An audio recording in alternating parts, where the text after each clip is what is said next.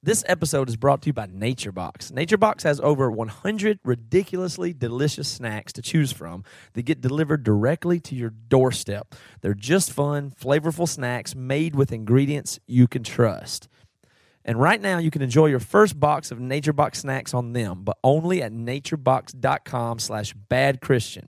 So head to naturebox.com slash bad Christian right now to unbox a world of taste and possibility.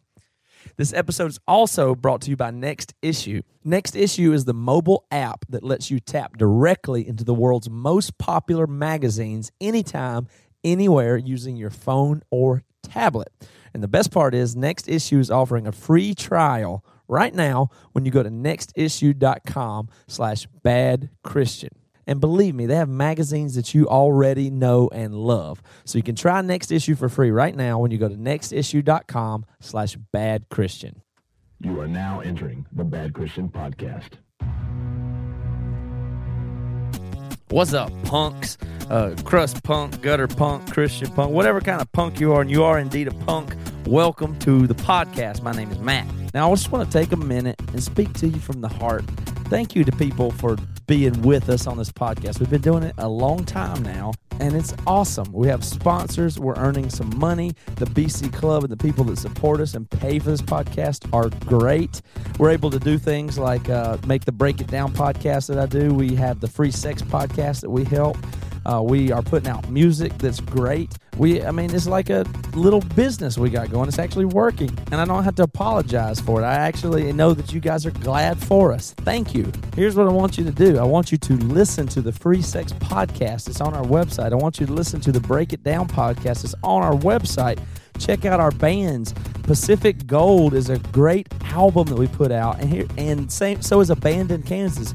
Uh, everything we put out is really cool, and here's the great part. That stuff is paid for now, so if you go to our website or if you buy it on iTunes, us and the artists, we get the money. Like, it doesn't go anywhere else. So if somebody buys a nine dollar copy of Pacific Gold's awesome record, we get several of those dollars. It goes right to us. It's awesome.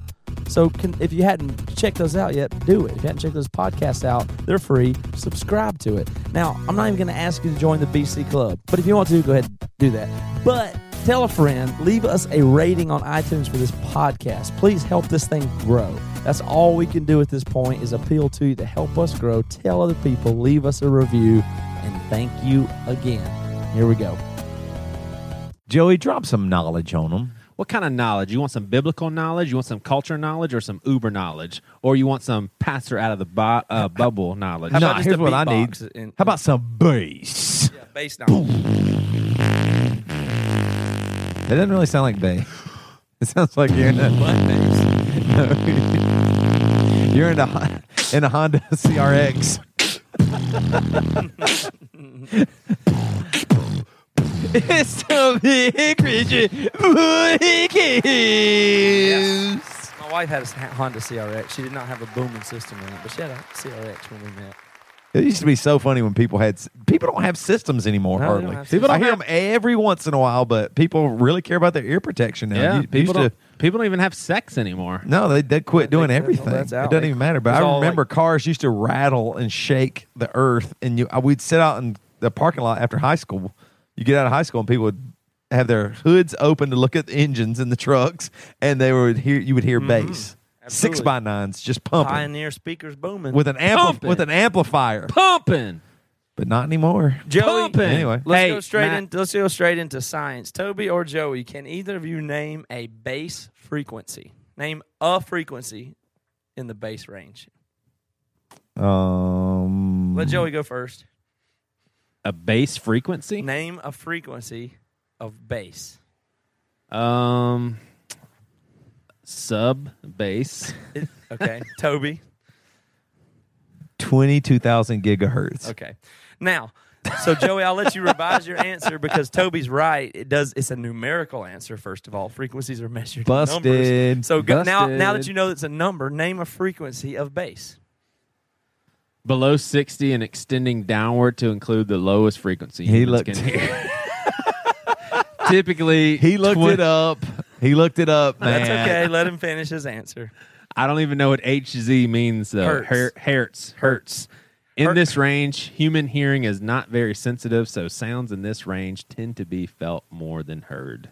That's that's right. Hertz is the um, the the name of frequency. That's the, the Gosh, unit we give the frequencies, and it's how many cycles that. per second. So it's a wave, and it goes up and down. And sixty hertz would be sixty times in a second would that wave vibrate. And so the human range of hearing is twenty hertz to twenty thousand hertz at best, but most of us much less than that. But the base frequencies are down there, you know, below one hundred, eighty, sixty. That's kind of base, you know, low frequencies. Yeah. Well, thanks for that knowledge, Matt. Well, you said drop some base knowledge. That's what you asked Joey to do, so I thought I'd follow it up with actual base knowledge. Well, you're welcome. Usually when you say that, the after the what happens is like something cool. Okay, sorry. No, you can't say that, though, man. You can't say that because some people like base and knowledge. Hey, Matt, I got a technical question for you. Someone someone asked us on Twitter, mm-hmm. and our Twitter... for those of you that don't know, is at X Bad Christian X. Mm-hmm. So that's at X. I, I created Christian that. X. Uh, anyway, someone that was said, my idea. Someone said, "Hey, is it better for our business for him to down?" And I'm really curious about this. For him to download an episode on iTunes or listen to it on the app. Mm. So we have a Bad Chris, Bad Christian app. What's better for business? Well, you know, first of all. Interesting that you're interested in this now that you're launching your own damn podcast. Now oh, yeah, somebody's they're... interested in podcast business. Well, it's like. So weird that I don't care about the Bad Christian podcast. Go ahead. Well, I'm trying. Roll with me, Joey. I'm trying to make a plug. I don't have you... to roll with all of your bullshit. Okay. That's one thing I don't have to do. Let's Matthew. not roll with the fact Can you that answer I'm trying my question? to talk about you will be launching Matt, a he's podcast. right. Answer it's his question. Pa- Come okay, on, you're right. dude. You're right. Sorry. Never mind what I was saying. But to answer that question, it doesn't matter either way. Uh, which one of those you listen to. It doesn't cost us any different amount of money for the bandwidth, and um, they both pull from our same hosting. So either way, it comes from the same source. The app is just a place that it pulls from. But I don't want anybody to worry about what's good for our business, really. Like, I, I really mean that. Um, in general, I just we try to make it available on a bunch of different outlets and do things a bunch of different ways. We let people pay for our podcast. We let people download it for free. We want to accommodate as many people as possible in whatever makes them feel good. I would even say that the people that pay for the podcast, I hope they do that for them, not us. So I don't really think to be a good company, be a good business, be good entertainment, I don't think we need any charity or even any worry about it. I hope people will just consume what we do, uh, whatever's best for them. That's our. That's pretty much our idea. It sounds like a real nice thing to say, but I believe I believe that's true. Uh-huh. Also, although, as far as music goes, don't buy the old... This is what I want to talk about today. This is okay. driving me crazy. You just All made right. me think of what I want to talk about, where I'm fired up. The music thing bothers me a little bit, because I'll tell people to buy music from us that we own, like our current right. album, You Were Never Alone, right? Because yes. we own that one. Our old albums we don't own or make any money from, okay? So here's where I'm going with this.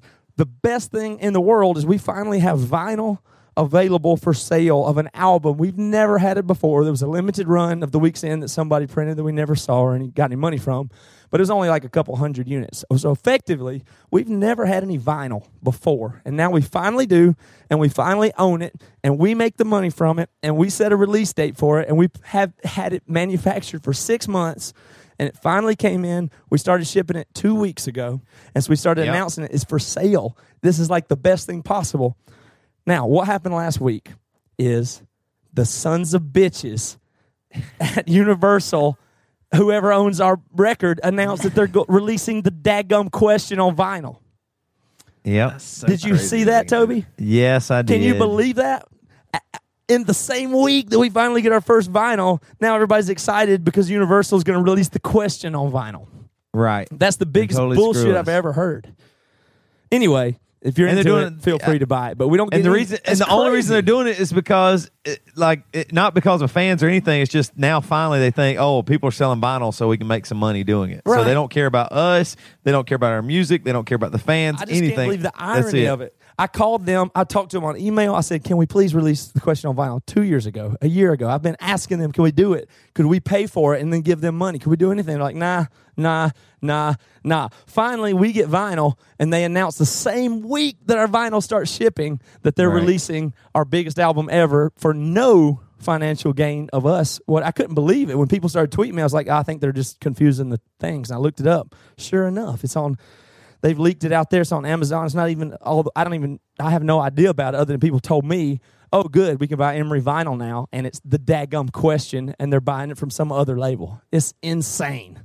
Yeah, I just hate it too. It, it's so frustrating because it, it's all, it almost seems like just in a response to we're making money off of our stuff because we've left these labels and we're putting everything out on our own now, and it's just another F you to us. Yeah. Like, you know, I mean, they always will be in control. They'll always have the songs that we wrote. And I mean, here's what really sucks: we signed the deal, so yep. what, you know what I mean. Like, we, there's nothing we can do, and we're just. I mean, there was nothing we could do then. I mean, now things have changed, and we're older and smarter and wiser. Yep. But I mean, but it seems the, super the, dickhead, doesn't it, for them to do it the same week our first vinyl comes out?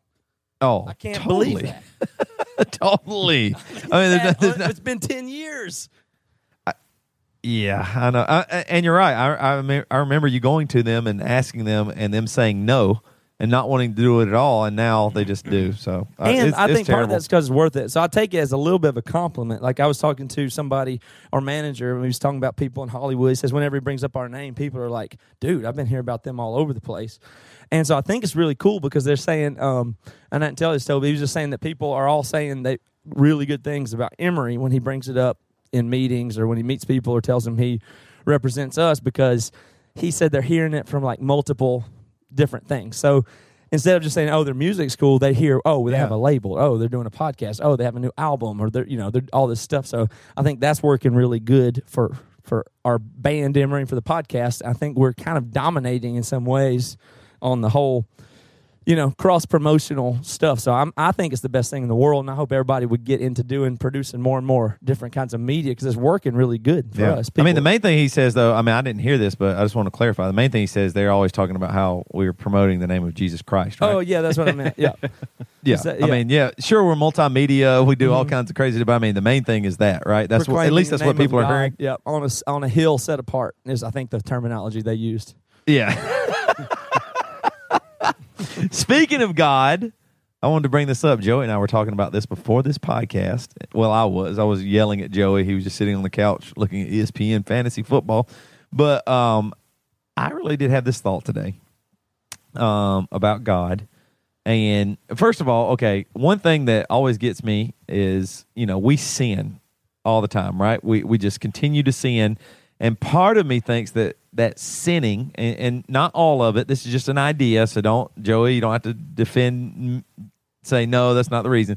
This is just an idea here. I think sometimes we sin because we might not fully believe that God exists. Like, in the, and here's what I mean by that.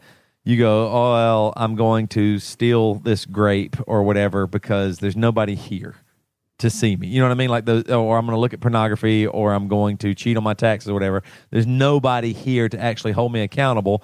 And so it, that was an interesting thought that my entire life, the way I am raising my family, the way I've been raised, the way I was from a baby to now, and then even the way that I'm raising my family is based on a being that I have never seen. You know what I mean? And I told Joy that. He's like, yeah, but I mean, you know, I feel God. That He's interacted in my life. And I, I was like, yeah, I know. But I mean, if if if you didn't say the word God or Jesus, then a Christian, if somebody else said, yeah, there's this invisible guy named Steve, man, and he just helps me get through the day, and you would think that person's insane. You really would. Sure. Like, it's not that far. So it was really interesting to me today to think, wow, we really do base our life on this idea that's in our head. Like, it, there's almost no way around. Now, you see some good things from God for sure, and I'm not gonna. We won't go into all that, but just for the sake of this conversation, the basis of it, the foundation, is an invisible being that interacts with us. Right. Which sounds which sounds bizarre, and if somebody else, like I said, if somebody else said that, it'd be really interacts weird. Interacts with us in an improvable right. way. And and then I took it one step further, and uh, Joey, you disagreed, so you can you can take the first stab at this. I said that there is no way we can get away from it. Like, no matter what, Joey, me, you, Matt, and your your Christianity was a lot different. It wasn't really forced on you or anything. It just was there, and and your parents would have probably been okay if you decided not to believe even. Mm-hmm. Mine and Joey's parents probably would have been somewhat upset. Joey's parents for sure would have been emotionally uh, upset and hurt by it. My parents would just think it's dumb or whatever to not believe in God, but I don't think there's any way because of our upbringing to get away from it. Like, when you say, yeah, I just can't get away from God, part of that is because you just can't, because it's you've heard it from the first time you've heard words. True. That Jesus is real and that there's this invisible God. I'm doing it with my kids right now. Let, and let it's me, because I believe it. It's because I believe it now. Let, let me draw a saying. parallel to that. Just I, I totally am tracking what we were saying. So before anybody makes any opinions about it, let me draw the parallel to that feeling and what you experience and uh, college athletics in the form of Clemson Tigers. Now, okay. my parents believe in God. They took us to church growing up. Mainline, Presbyterian. Honestly, not that serious compared to legalistic people and right. many Baptists or fundamentalists or even evangelical. Charismatic church that I grew up yeah, in. Wasn't, yeah, wasn't evangelical or anything like that. So it was like, yeah, this is a big deal. You know, there is God. This is true. Now, I'm telling you, I didn't escape my childhood and where I am today without a much, much stronger dose of the Clemson Tigers are good. They are real. No, I'm serious. I'm being dead serious. Orange right. and white is good. I've seen my dad emotionally react to that since I, you know, I'm sure he was telling me that when I was zero, one, two, and we were watching the games, and he was super into it and coaching me on the importance of this, and that the Gamecocks, a k a. Satan, were bad, and that Clemson and orange and white was good. We went to the games. We went to the big uh, events. Went to Tigerama. Uh, did that from from the little smallest time. And I'd have to say that what I got was that that was more important. And it's a big, big deal to me. There's no way that I'll have the option of becoming a Gamecock fan right now. Like, right, there's no yeah. way at age ten, fifteen, even twenty-five that I could go objectively look at it and say, hmm, you know, I think their program's better. They do better stuff. They handle their boosters better. These players are cool. I think I'll just like the Gamecocks. That is yeah. so far out of the realm of possibility that it's not even funny. And I I really have a, a belief that happens way before my cognitive thought. When I feel orange and white, when I hear hear the alma mater, when somebody talks about Clemson, when I see a Paul, I mean, that exists deeply in my brain, right. much deeper than my cognitive thoughts about anything. Yeah, Matt, we even talked about this before, and you and I both share sentiments as a kid to where almost subconsciously, when you meet someone that's a Carolina fan, there's like a lower level of yeah. trust you have for that person. That's like right. they're like not like, oh, they're bad, but it's like, wait a second, they can't they can't be that smart. I mean, yeah. seriously, or, or there's like a bad people. They're wearing, yeah. yeah, they're that's wearing more black and like. garnet. I mean, it, and it's weird, and it has all these different ramifications when you you know walk it out. But you know, it, it, Christianity and God is that way. It's not escapable. It's not like you can just look at it later and decide one thing or the other. Or it's not like later you can say, I'm trying to make the argument to Bunda that Clemson's better than Michigan, where he grew up, and I'm really sure that I'm right. But there's yeah. n- no way I'm about to convince him that Grand Rapids doesn't ha- or Ann Arbor doesn't have a better uh, tradition. And he thinks Ann Arbor's got a better game day. They got a better stadium. I mean, it's crap. It's, it's a joke to me. And there's no way he's going to be able to convince me, or I'm going to be able to convince him. There's no way. Yeah, yeah so no that's way. my point is that you cannot get away from it. You cannot escape it, no matter what. Even if you were to say, yeah, I don't believe in God anymore, I still think it affects you and your decisions in life completely. Mm-hmm. Well, see, here's what here's what Toby said that we disagreed with is I, I agree when it comes to Joey Svensson. I don't know what it is, but I just can't walk away from God. And there's There's times but can you walk away from the Clemson Tigers is what I'm asking you, though. I can't do that either. Okay. No. So but, same. But my argument against what Toby is saying, yeah, but let me just go off on a list of people that were raised the same way and who did. And Toby says, we're not talking about them. We're talking about you. But I think there is there is some relevance in the fact no, that other people have. No, but let's just talk have. about Joey. The relevance isn't – I don't think that's fair because people were raised differently, and your parents were very, very – precise and strategic about t- telling you about God and what God meant and what that would be like and what you would do. And your personality probably even leans towards loyalty. Mm-hmm. You know what I mean? Like mm-hmm. a lot of people, like mine necessarily doesn't as much as yours does. Yours, you're all about friendship and loyalty and honoring your parents and honoring authority and all that stuff. Yeah, you don't so, I mean, care about friends. Your, your brain works in a way that you cannot get away from it. I mean, for sure. So, I mean, but is it not bizarre? You, you have to at least admit that it's seriously no other thing on earth would you allow this much uh, non-knowledge of and yeah. put that much faith and belief Lack and of life, evidence. your your life in its hands. Yeah. I, I mean, that, nothing else would be. And and this is all based on your parents say, yeah, this is true. What is it? I, never mind. Matt, maybe for a science segment, you can tell me what empirical evidence has to do with whether or not God exists. Like empirical, how, how can you? Okay, well, how, I, no, I'm, no. How can you? How can you do a bunch of tests and and experiments that's on kind of that? The point, that's my point. Right. I mean, you can't. So, but you what can't I'm saying, do all I'm saying is there isn't any empirical evidence. So that that what else do you? Put your whole but there's also there's, there's no also none in the in the Big Bang. I'm but, just saying empirical. But, but, when no, people but, say empirical evidence, I'm like that doesn't have anything to do with it. Besides God, right. what what non what things do you believe in that just somebody told I you agree. and you and you change your whole life? I agree. To. That was just a side point. I don't understand. Well, now I, if if you're saying the thing about Big Bang, I do not want to go down some other rabbit trail. But the Big Bang theory. Uh, and other scientific an, theories, people first I hate of all the don't T V show. Go ahead. They don't put their whole life into it in the same way. No, additionally, you're right. Scientific theories and stuff like that are just as good as they are useful, which is like a, a euphemism for that is is as good. Uh, I, I trust you as far as I can throw you. I mean, if it works, it works. So quantum sure. electrodynamics works to help us make T Vs, so it's good. If it didn't work, we wouldn't use it. We don't give a shit. I'm just saying and, there's but, some forms of science that empirical data d- it just. doesn't apply. Right, except for those forms of science. science help help us still do stuff. Sure. So we find sure. them useful. It's more like forensics, though, is what I'm saying. It's, does that make sense? Yes, but nobody cares other than as far as its usefulness is what I'm saying. Sure. Nobody has any deep feelings and care about those things in the way that... I mean, as Christians, we live our life crazy in the face of something that doesn't have any empirical evidence. You, you don't do that about anything else is what Toby's saying. Right, and I'm just so saying that I would that, almost that, argue that that makes it powerful because, you know, like I said, I'm into the supernatural part of faith, and maybe that's the only part that I'm into because why the hell would I believe this stuff if I didn't experience it in a way that I can't right. prove and it doesn't mean it means something to me? Trust me, I don't want to believe this shit. I don't want to. It's tr- it's I'm experiencing it. It's happened to me, and that's the best thing I can tell you about it. I have what zero do you mean by chance of like tell, proving it to you.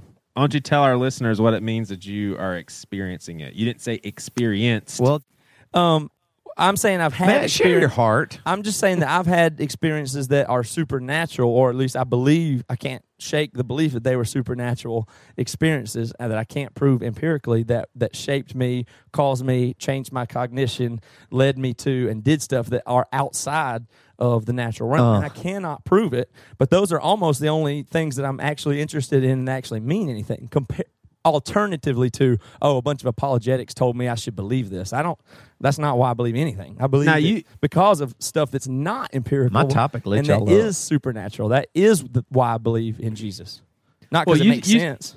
That's not why you I said believe. In, yeah, you said in the Pete Holmes interview, because I, I, I actually got to be a listener and I enjoyed it thoroughly, but you you actually express almost grave concern about the future of your faith, where Toby will say vehemently, just easily, no, none of us are going to walk away from God, whereas you express you're almost afraid that we're going to be Bazan'd, you know, like we go mm-hmm. the route that Dave Bazan went because, you know, you, you verbalize, well, well, Dave Bazan is just as smart, if not way smarter than us. Yep. And so is he believed he believed just as much as us, if not more. Yep, I and believe that. Now, now here, where's Dave Bazan now? Like yep. he, he Doesn't does believe. not believe how we believe. So you right. do you do you really have like a fear that that may happen to you? Um, well, like, look, let me put it this way. I really think I'm the most possible right person in the world. Like, I'm real confident. Hell yeah, like, man. Like, I really do. I think everybody probably has that. But what I'm saying is I think I'm s- s- more secure than most people are. I really believe I'm not an insecure person, and I got no problem saying... Not much ego. Everything's good with yeah. you. No, what I'm saying is I didn't believe this until I believed it is in the first place. So on one hand, I think, yeah, I would never believe this stuff if it weren't true. And on the other hand, I'd have to clearly admit...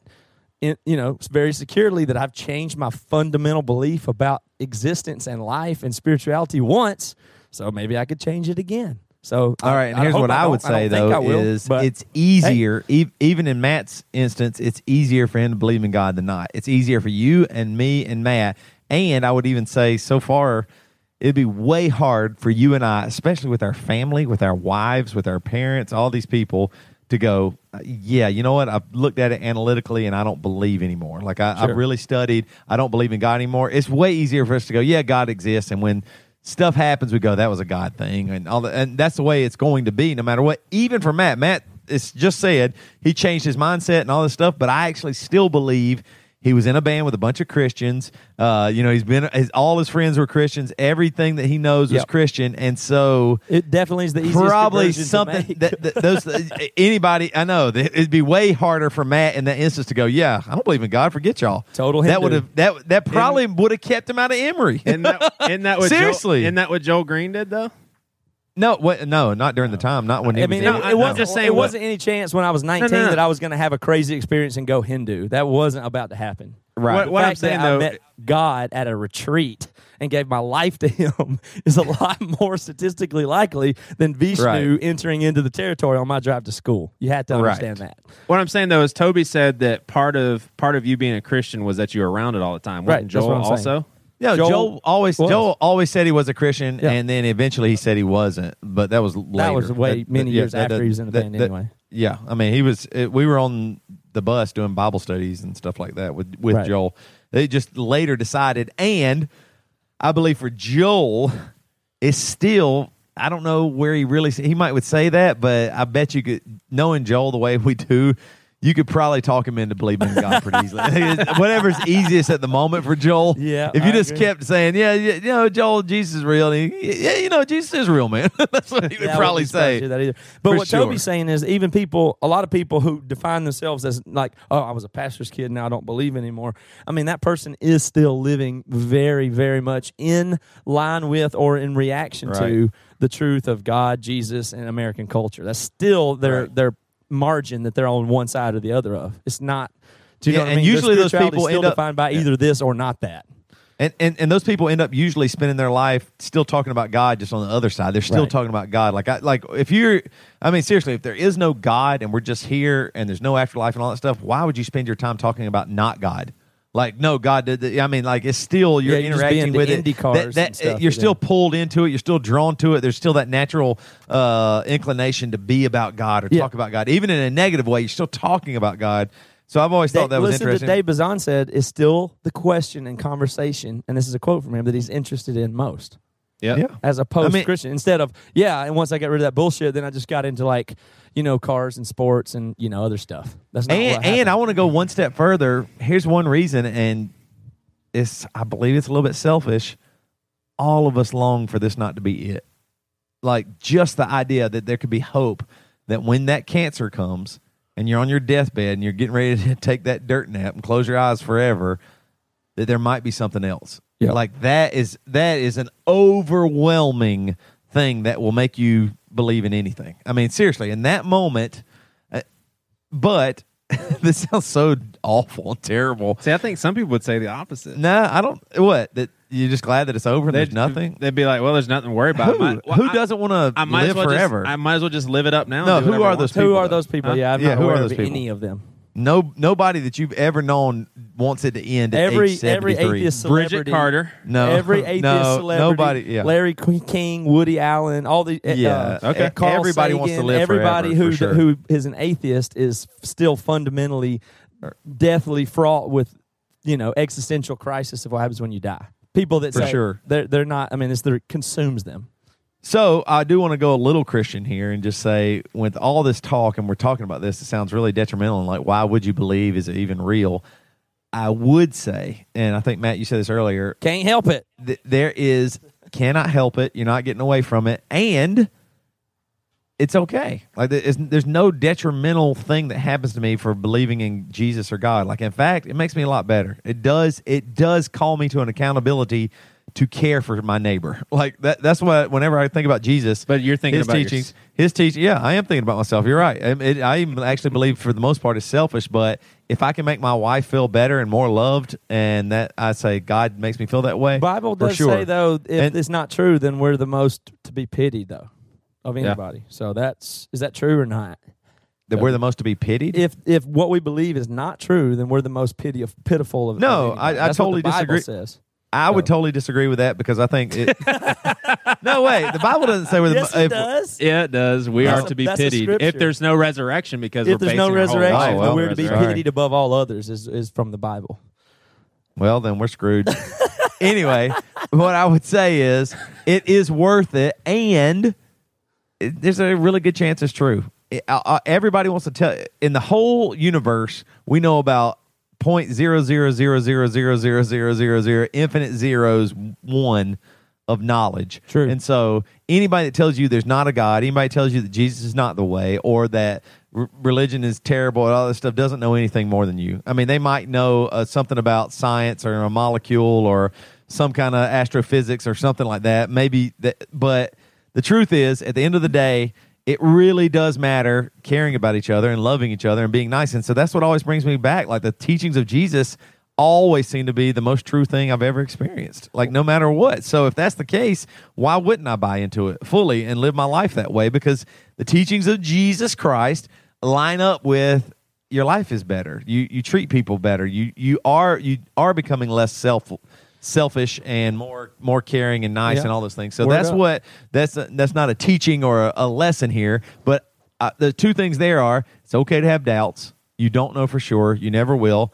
And secondly, it's good. Like, so I'll things, sum up your call to good. evangelism as Jesus.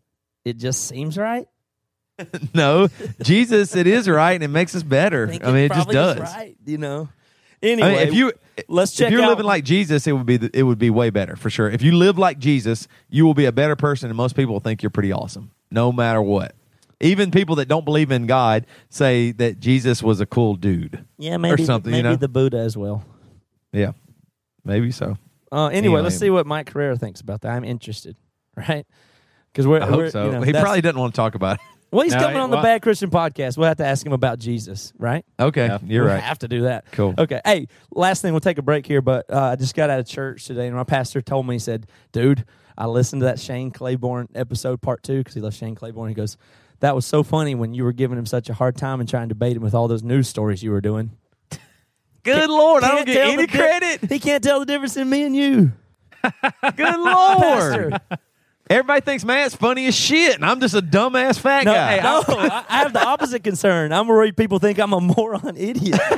That's what I was. I think of it negative. It's like I said a lot of good shit. I don't want people to think I'm you. That's the last thing I want.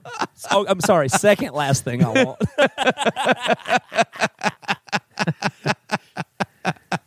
All right, let's bring on Mike Herrera. Damn it. I hope he knows who I am. Shit. Hey, can you guys use your imagination with me for a second? I'd love to, yeah, Joe. Thanks, man. Pretend like you're walking into a grocery store right okay. now. You're going to the snack aisle, yep. and all the snacks staring at you are all your favorites. Oh, and you gosh. just kind of collect the ones that are your... You I just, just grab pick, I can it, pick any I want. Yeah, you don't have to look for your favorite ones. They're just right there. Oh, and Lord. Here is the best part. You don't even have to go to the grocery store. What? Imagine being able to get your favorite snacks from your laptop by just clicking Sorry. buttons. Do you know who has the best snacks in the whole wide world? Actually, I do. Yeah, it, I do know the answer. It is Nature Box. I know. Oh, this my one. gosh. And I'm telling you, the three of us can say this from experience. It They have the best snacks in the planet. So Nature Box, I mean, they they make your snacking dreams a reality, and honestly will change the way you snack forever. The They're not made of all the crappy stuff that other snacks are made of. And I'll tell you, my personal favorites is the pear praline crunch and the parm garlic pop-pops. So, oh, I love those pop-pops. Yeah. So right now, you can enjoy the first box of Nature Box snacks on them. You have to go to naturebox.com forward slash bad Christian. And you got to act fast to get this one. So head to naturebox.com forward slash bad Christian right now to unbox a world of taste and possibility. So one last time, that's naturebox.com forward slash bad Christian. Get your first, first box of beyond tasty hand-picked snacks sent directly to your doorstep. Thank so you, good. Joey. Sounds great. Toby, Joey, let me tell you about our new sponsor, Next Issue. Have you heard of them? Oh, man, how could you not? Oh, it's all over the place. Well, I don't know if I've gotten to explain to you how awesome it is. I don't know if you've got your trial of it or not, but I've been doing it. And basically, Your time is precious, and you, Toby and Joey, want to feed your mind with the best of what's out there. But who has time to sift through all the nonsense on the internet? You know what I'm talking about? Yeah. Half the articles you see on Facebook are junk, stupid crap from people at your church. But where the good quality content's always been all along is in magazines. But now, since those magazines are digital, we can do that on our phones. We can do that on our iPads. So for those of us who want premium content and don't have time to waste finding it, there's Next Issue. It's a mobile app that lets you tap directly into the world's most popular magazines anytime, anywhere, using your phone or tablet. I'll tell you what, I'll, I'll come up with some magazines I think you guys would like if you're into magazines at all. Now, Toby, I know you read Men's Fitness. That's on there. I know you like other uh, things, fitness magazines in there. You're an active guy. Maybe you like Field and Stream. And so yeah. I think those would suit you. Joey, they've got All Recipes. They've got um, Bon Appetit. They've got Clean Eating. They've got Diabetic Living. They've got plenty nice. of magazines w- about food. The Food Network has a magazine. Food that's and Wine cool. is a magazine on there. So I actually like Bon Appetit myself. That's stuff that you might really be into. You know, for me, it's just Popular Science, Road and Track, that kind of thing, and they, you know, Sports Illustrated. I'm happy. I'm just I'm good with the with the standards there. But let me tell you how to get it. You sign up for Next Issue right now, and you'll get immediate access to all the top magazines, including back issues and exclusive videos and photos. Let's like just right there on the spot? Yeah, it's just you just get all these all these magazines. You can access them fully and even deeper because they have more content on their phone on the on Dang, the digital versions cool. than you could even get from the Mac magazine. So the best part is Next you Next Issue is offering a free trial right now when you go to next issue dot com slash bad christian. You can't be free. Yeah. Again, you can try Next Issue for free right now when you go to next issue dot com slash bad christian. All right, I'm going to do mine. Today's music sponsor is Ghost Ship. They have a new record coming out this week on B E C Recordings. Let's check out this song by Ghost Ship. It's called Costly. We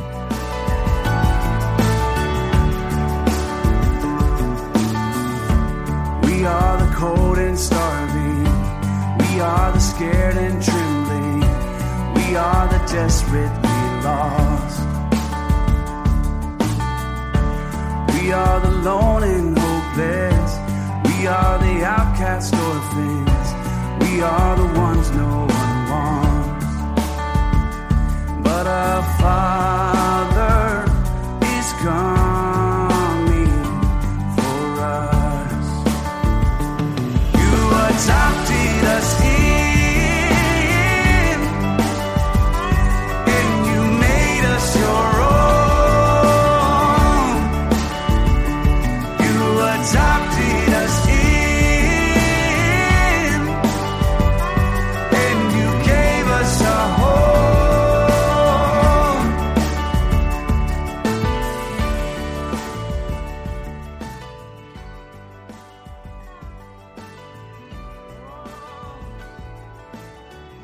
Now, that was Costly by Ghost Ship, who are actually pretty good friends of ours. Cam, the lead singer, I've known him for a long time. Their sophomore release, The Good King, is out on B E C Recordings this Friday, August twenty-eighth, and they will be playing an album release show tomorrow. That's Thursday the twenty-seventh. Where's that, in Seattle? It sure is, with oh, yeah. Citizens and Saints, who are awesome as well, in Seattle. This show is at Cross and Crown Church in the U District, so if you live in Seattle, then you need to make sure that you get out to that show and pick up a copy of this record. If you don't live in Seattle, well, like me or Joey, then just be sure to head over to B E C and get your plane tickets immediately. But if you can't afford that plane ticket, then just head over to b e c recordings dot merchline dot com and pick up your copy of Ghost Ship's new record, Costly. Again, this is a brand new record from Ghost Ship. Who th- This is a band that has been around for a while. We've known them for a while, but this is their first release on Tooth and Nail. And let me tell you, it's good. That album's called Costly, so check it out today. Where are you, in Bremerton at your studio? I am. Monkey Trench Studios, yeah. I've seen the uh, pictures and stuff of it. It looks like you got a great setup. Everybody, I mean, everybody I know that's in a band eventually wants to have a setup or a studio or something, but yours looks actually pretty legit. Yeah, it's decent. I, I enjoy it. You know, it's it's uh, always moving, always in flux, always getting better, at least so far. So, uh, I'm I love it. It's like my giant man cave. Exactly, exactly. Well, well Mike, we were ba- just we were just in a question here. Now, Joey is an one like an all-time fan, so he's probably going to fanboy out here. So you got Matt and, and me, Toby and Joey. Yeah, y'all just have to but give me three I, minutes. Seriously, of like I just asked him, and I want to know the answer because you got to. All right, if Joey's dad. Joey, if your dad died right now, would you finish the interview and then go? Because I mean, he's dead. Right, he's dead. So I mean, this is your one chance to talk to Mike, who but you Mike honestly can't reschedule. Has, this is it yeah, for him. Mike cannot reschedule. Do you do the interview or do you bail? So I have one question for you: how distraught is my mom? She's handling it. She's doing pretty well. It's tough. Uh, don't get me wrong; it's tough on her, but she's holding it together. No, I'd have to go. I'd have to go. I just miss out on the fun. Now, what would I do? Because my like my dad lives three hours away. No, you'd have there, to finish. Yeah, there's I'll, nothing you can do. I mean, there's zero I can yeah, do. Yeah, I can drive five minutes down the road to be uh, with oh, my mom. Okay, well, uh, Matt, what would you do? Well, I mean, that's a plane ride for me. I could start booking the plane ticket while we were doing the interview. Yeah, but what about, like, now one thing we didn't talk about is the sadness. I mean, are you that, oh, yeah, like, are you, like, that devastated part. That way? Because, I mean. Nah, because I, I would still be excited about this interview. You guys are ridiculous. I love all right, it. All right, so so Mike, let me tell you yeah. uh, some some funny stories that obviously you won't know until now. So there's one time, so you and I are about the same age, but being a huge Tooth and Nail fan, and then hearing Poconacha, I was like, "Holy crap, this is the best music ever!" Because it was my first introduction to to to punk, and it was poppy and sing along ish, and it was just awesome. So I remember being in a thrift store with my brother, and we we. saw this shirt, we were like, man, that sure looks like something Mike Herrera would wear. And he was just like, shit, man, let's just buy this for him. I was like, dude, that's such an awesome idea. So we tracked down your address, you, we sent it to you, and then I saw you uh, and, and uh, a brother's talking to you while you're peeing in a urinal. And I was like, hey, Mike. You're like, yeah. I was like, hey, man, did you like that shirt that my brother and I sent you? And so, so, so Mike just kind of looks at me and he's just like. While he's peeing. Oh, exactly. And I'm sure he's just like, I wish this dude would just stop talking to me. So to, to get me off his case, he's just like, which one, man? Which shirt? so, so I go back into the venue and I was like, dude. I asked Mike if he got that shirt, and he was just like, which one? And my brother gave me like a really upset look. Y'all were was, devastated. Oh, yeah. We were just like, oh, crap, that didn't which work. Which one? I was worried about it. I mean, I was like really just racking my brain going like, okay. Yeah. You were trying to be the nice guy. Um, but so here, here's one you may remember, Mike, is uh, there was a show uh, at Charleston Southern. So basically a conservative Baptist college.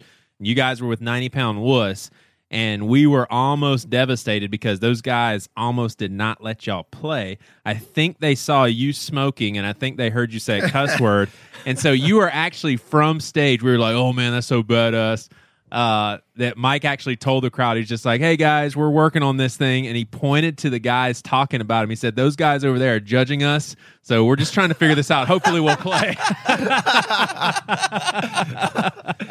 Mike, Mike, did y'all oh get that all, did y'all get that all the time? I mean, you grew up in a way more liberal area of, of Seattle. It's probably a little bit more accepting and friendly. And then to be considered a Christian band and then play in the South and stuff like that, did that blow your mind? Well, you know, you know, it's hard to say. It, there's a lot of factors that went into probably how I reacted to people. Like, yeah. say, somebody's asking me about a shirt while I'm taking a piss. I, if I was a di- different kind of guy, like, I, you know, I have like different levels of personality, and my first level is very, very much just like I don't say much at all. Like I don't, I don't really. I don't say anything funny. Like I don't really talk. So like there's that first level. And so as I, as I sort of remember all these things coming back to me, um, the way people would, would, you know, talk to me or, or treat me, it wasn't always bad or good. I'm just saying like the way I reacted wasn't necessarily the way I feel like I even am as a person. Yeah. I just think I was just walking through life in disbelief. Like I just really didn't know what to think about much of anything uh, back then. And uh, in my defense, smoking, you know, I, I, I started smoking so I could get breaks at my uh, dishwashing job. So, that's awesome. It happens to the best of us. That, that, that same thing happened to me. I, the, the cool people smoked. And oh, I was yeah. like, well, what do I do? Do I stand here, uh, I stay inside and don't smoke, or everybody goes on their smoke break? I'd, yeah. I started smoking at Little yeah. Caesars. Hey, was there was there ever was there ever a point early on, so you guys are, are touring, you're on Tooth and Nail, was there ever a point where, where you guys were like, holy shit, like, people know us, like, people are listening to our songs, like, just that revelation of, daggum, man, this is something, we're on to something? Yeah, I mean, there's definitely that. There's there's that, and then, you know, it's weird because you go through this, you guys know this, obviously, from touring years and years, but you go through a small town, and that's when it's weird, when somebody, you're not playing a show, and you're not at the mall of the town you're playing. Uh, you're just somewhere completely random, and people recognize you. Somebody comes up, wants a picture, something like that.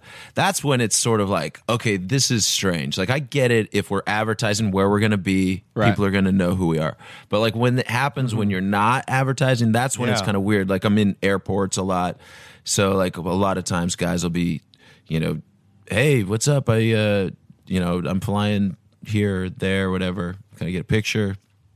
And, uh, you know, it's sometimes it's great, sometimes it's sad because they're like, "Oh, you're still, you're still, M X P X still doing something or whatever." You're like, "Oh man, oh that's the worst." Yeah, no, the one I the one I get is I get to tell somebody what I do, and they'll say, "I'll say, well, I play in a band. You know, it's, it's called Emory," and they go, "Is that so? Man, there used to be a band that I liked called Emory about ten oh years my ago.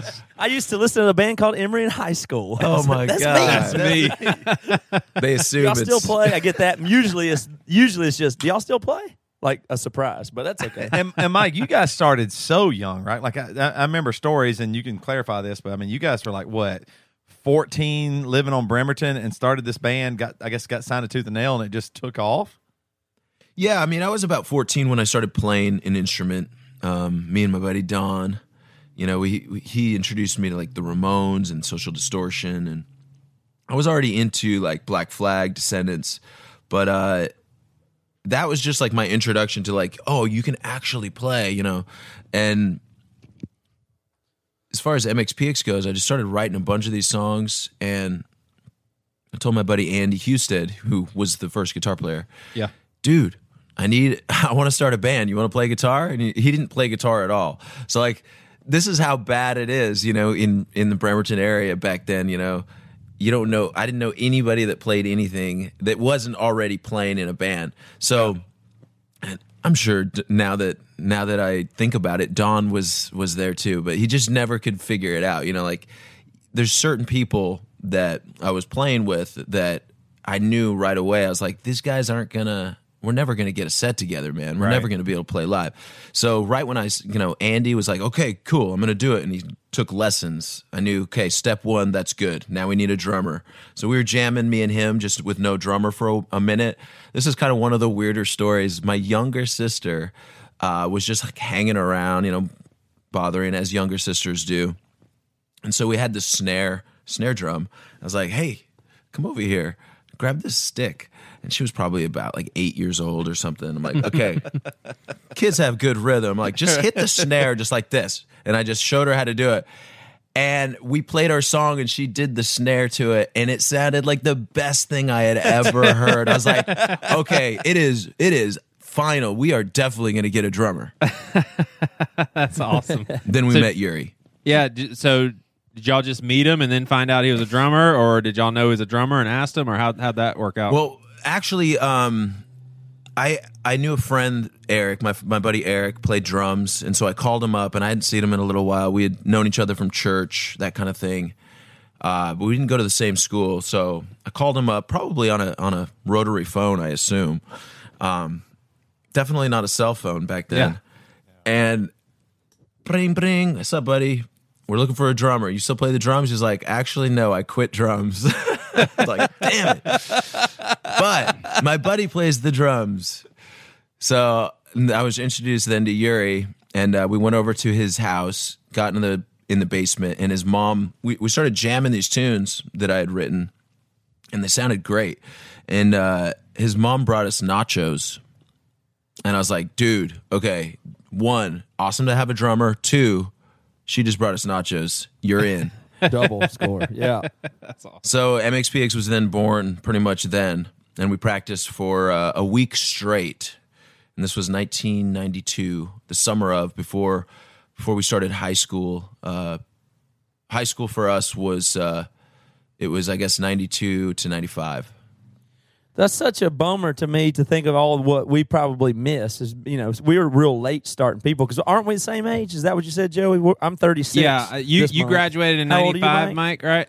Yeah, ninety-five. I'm thirty-eight. Yeah, so that's when I graduated. Yeah. So Toby's a little older. You're a little younger, man.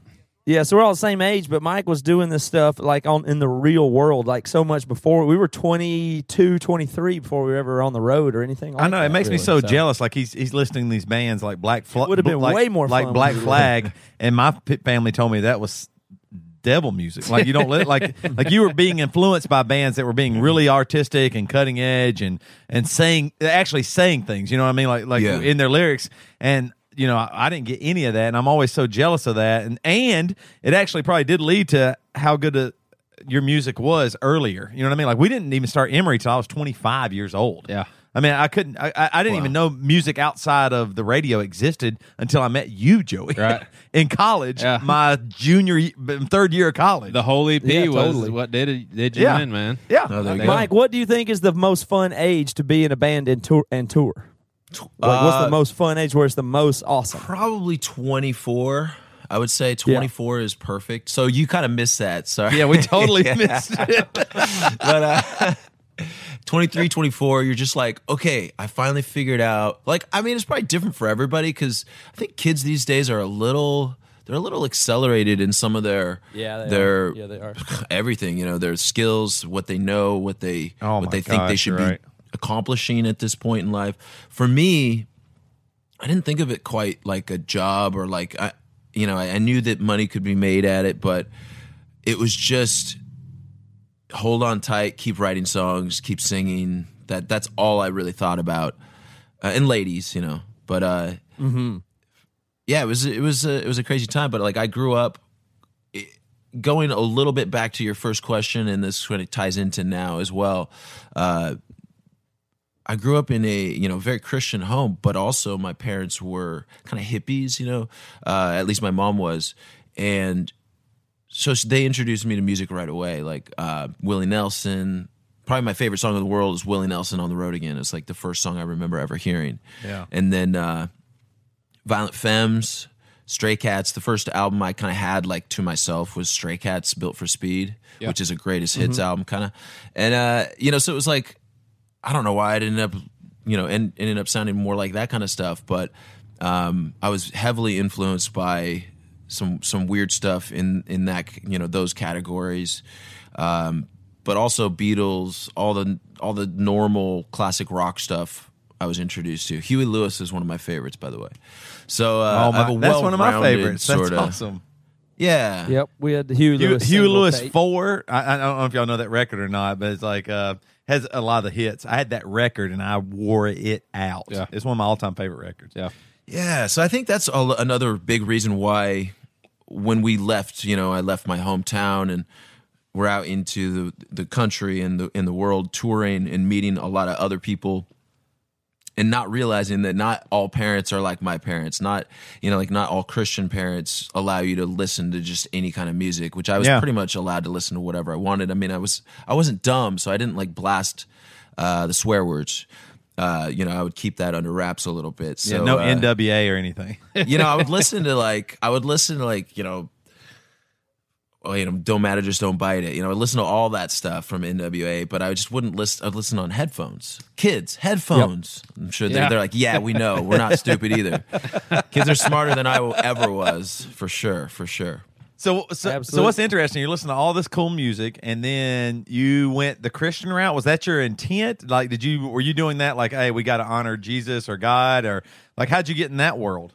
Well, I'm not going to lie to you. I mean, I grew up in church, so I went to youth group. I went to, I was serious about my faith for a long time, and, you know, music pretty much ruined that, but, uh, nah, just kidding. Touring, getting out into the real world, but, uh, touché. You know, it's, it's interesting because in, in most religions have, you know, extreme versions of, of this, and I was never really sheltered. Um, I was...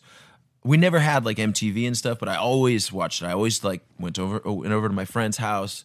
So I felt like I kind of got, I got everything that like a normal kid that wasn't, you know, in church every Sunday was getting, you know, the, the, what do they call it? The, the non-Christian kids or whatever. But, um, I, but at the same time, you know, I, I have a very good grasp on, uh, religion, world religion, uh, Christianity. And I, I just feel like when I started traveling and started seeing that there's just so much more to life than what I was taught, mm-hmm. uh, not only just by my parents, and, and it's no fault of, of my parents. It's just like, you know what you know, and you kind of just grow up and you teach your kids this. And um, I just felt like, okay, well, there's just a lot going on here, a lot to process. And I'm still processing, to be honest. I mean, that's just every yeah. day you process the information. Well, that's what I think is the most entertaining thing. There's a million things we could talk to you about, but the most interesting thing that's really on our wavelength is, you know, we too, coming from our background of being in the world, and the hardest thing to do is to have all these experiences, to know all this stuff, to see as much variety of people and situations as you would get on the road and for being in churches and for being in clubs and, and bars. And just like you said, processing that is... it almost feels impossible. Tell and uh, did you? I heard you on Bill Powers' podcast, and, and you talked about some of that stuff on there. But uh, let's talk a little bit about your your faith and and losing, or have you lost it, or where is it now? Oh well, you know, uh, I, I I would say to a, can you ever lose it? See, I, I've asked many pastors, and they usually say, no. Once you believe, you're good, even yeah. if you say you don't believe, right? Yeah, yeah. So what does that mean to you? So it yeah. means I'm safe, because I feel I feel like.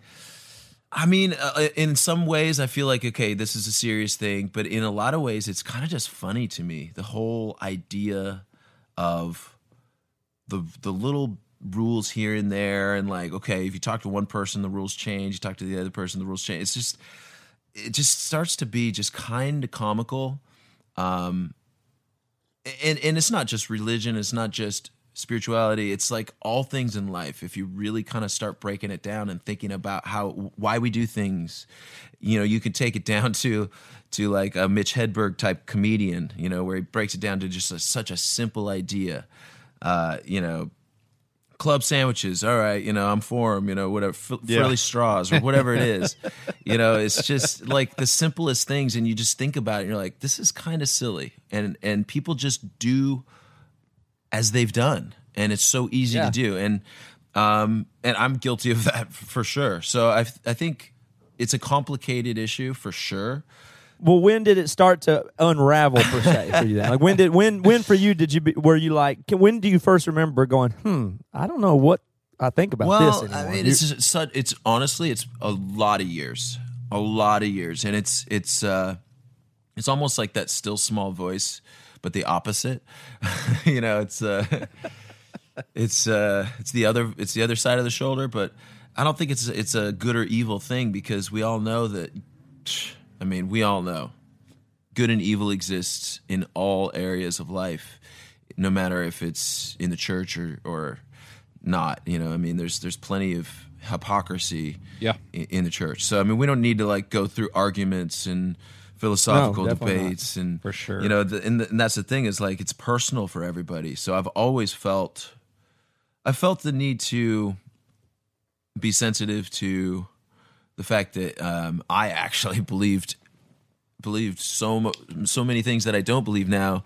And at the time, I would be very offended if somebody was was you know trashing my faith or my beliefs or making me feel stupid.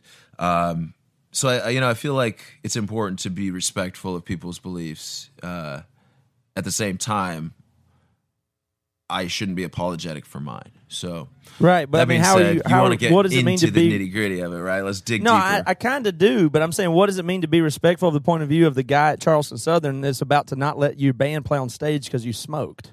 What does it mean to be respectful of that cockamamie yeah. view? I mean, it's funny because, like, I, I felt... I felt the need to hide, you know, when I was smoking and, and playing any churches or even non-churches, you know, because M X P X was always a band that played both uh, regular venues and also churches, you know, starting out. But it was always a weird thing. Like, okay, I got to hide because kids are going to see me, and I don't want kids to see me because, yeah, yeah, we don't want kids smoking. And then you like look at it, you're like, why am I smoking? Well, because I'm old enough and I want to. So there, done. Yeah. Uh, obviously, I, I quit long ago, long, long time ago. But it's just one of those things. You gotta let you gotta let people make mistakes. You gotta let uh, artists be artists for for one. It's a weird sort of blurry thing when you start mixing um, artistic uh, endeavors such as music and touring. Then you add into, obviously, monetary transactions. And then you add into that different, you know, sometimes subtle, sometimes huge differences in philosophical and religious beliefs. You know, you're going to have issues. So I think that was a big issue. And it, it was um, a pioneering time, so to speak. We were on the Oregon Trail of Christian rock at the time. Yeah. and uh, Or at least Christian punk rock in that scene. And uh, so we didn't know. I mean, we were just following in the lead of some of the Blenderhead guys that smoked. So look, I blame yeah. them. Hey, is it is it annoying? Pass it up.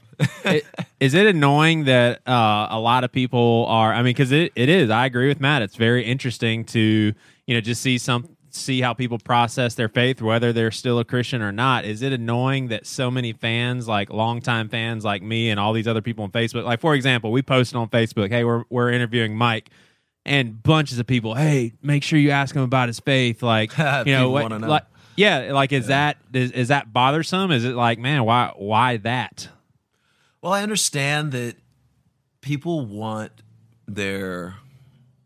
I don't know, they're nostalgic figures in their lives. I'm not going to, you know, say what I am to them, but um, if if we had a few songs on a soundtrack here and there, you know, in their younger years, that probably meant something to them. And yeah, and yes, we definitely had songs that were about um, faith, God, and my my my faith in God. So they don't want that to change. I get it, um, and I've. We all know things change. I mean, just think yeah. about the friends you hang out with now. Um, if you're lucky, you hang out with some of the same people that you knew back in high school or, you know, whatever the case may be. But chances are you've, every now and then you see somebody, you're like, oh yeah, I hadn't even realized that I haven't seen them in a year. And it totally, I guess I'm okay, you know, but it, it's like, oh man, I miss you. But I didn't realize it till I saw you. So out of sight, out of mind.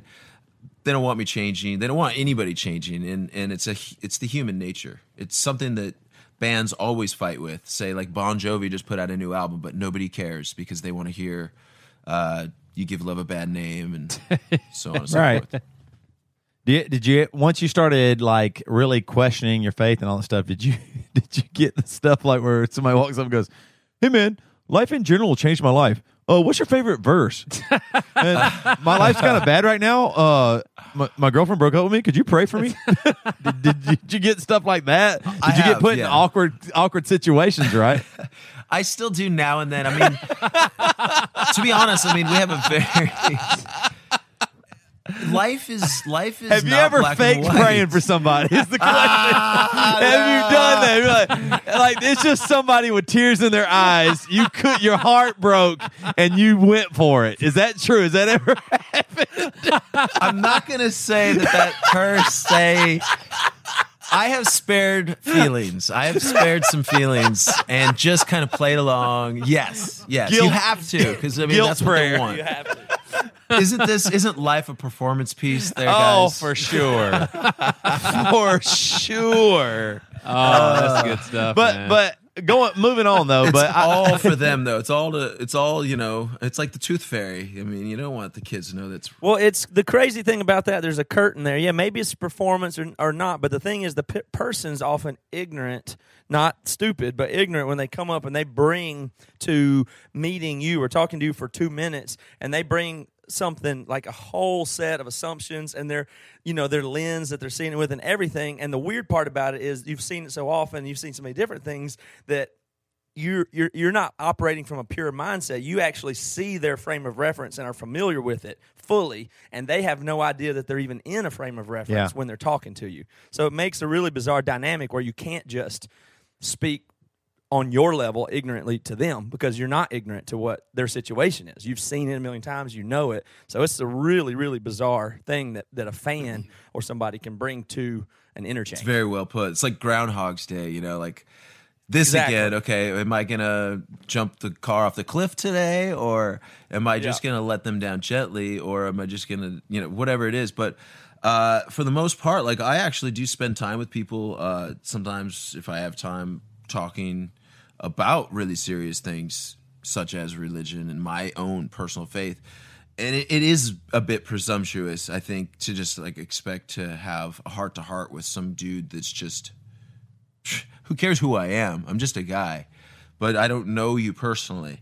Um, that being said, you know, there's a million people out there that would be like, yeah, absolutely. I want to have every chance to talk heart to heart with every stranger I can.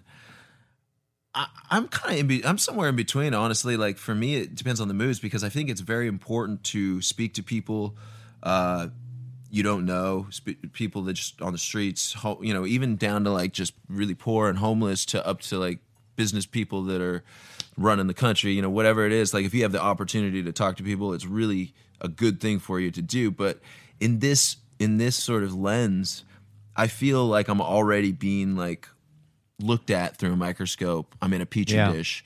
I sh- if I go out of the petri dish, they're gonna catch me. You know, they're gonna. I'm gonna squiggle away if I can. But uh, yeah, it's just a weird mindset. It throws me off. Like because if if if you just treat people normal, they're gonna be. Chances are they're gonna be normal. Because you know, you probably talked to other musicians, other artists that maybe didn't know who you were at first, and they're a little defensive or just a little just like, hey, it's cool, you know, nice, but, you know, like go on with your day. But then if you like introduce yourself right away, they'll just be like, oh, hi, how are you? Uh, Darren yeah. Pfeiffer from Goldfinger, the drummer, he is, he's got a lot of balls, let's just say. He, he's not scared of talking to absolutely anybody. And, you know, I, I definitely would take a, a, a page from his playbook, because he says, he's like, okay, one, what's the worst that could happen? They tell you to leave if you go into like Motley Crue's dressing room or Metallica's dressing room. So he goes in, any chance he gets, he'll go into like these dressing rooms when we're playing these big festivals and just try to meet people. Uh, and he says right away, hi, I'm Darren from Goldfinger. And he says, most of the time they're like, oh, you're in a band. I've kind of heard of you. Oh, okay. All right, cool. And then you just at least don't get kicked out, you know? So, so he fully embraces that and just uses it to his advantage does. and doesn't. Yeah. Do I've always felt thing. weird about doing that, but maybe that's just something, you know, it's like a challenge. It's like jump out of that airplane. So, hey, Matt, like, how do you process this? Cause I've heard you say a hundred times, you wish that you didn't believe this bullshit. Like you wish you did not believe in it. And so how do you, when you hear someone like Mike, who's walked through growing up as a Christian, being the Christian punk rock star, and now not not being there anymore. I mean, and, and also Matt, the guy that tries to figure everything out. Like, how do you figure this out? Well, I'll tell you one thing. The uh, uh, first of all, Joey, I appreciate appreciate you wanting to interview me today. Yeah, that's really awesome. We have Mike Herrera from M X P X. But yeah, Matt, what can you say about the, how how Mike feels? No, what, what I'm just gonna check the, my email, guys. Is that cool? uh, I really think what I love. One thing that I do love, and this is maybe not answering your question exactly directly, is but Christianity can be super lame. And I've been attracted to alternative and punk mindset before I was a Christian. That, it, to me, is so awesome. And that I think that's what I really like about the punk mindset. And then you combine that with Christianity. To me, that actually really is attractive. I love that. Like, you can say bold things or do go in the dressing room like the Goldfinger guy, or don't care what you look like, or whatever that is. That, combining that with Christianity is what I think Christianity ought to look more like anyway.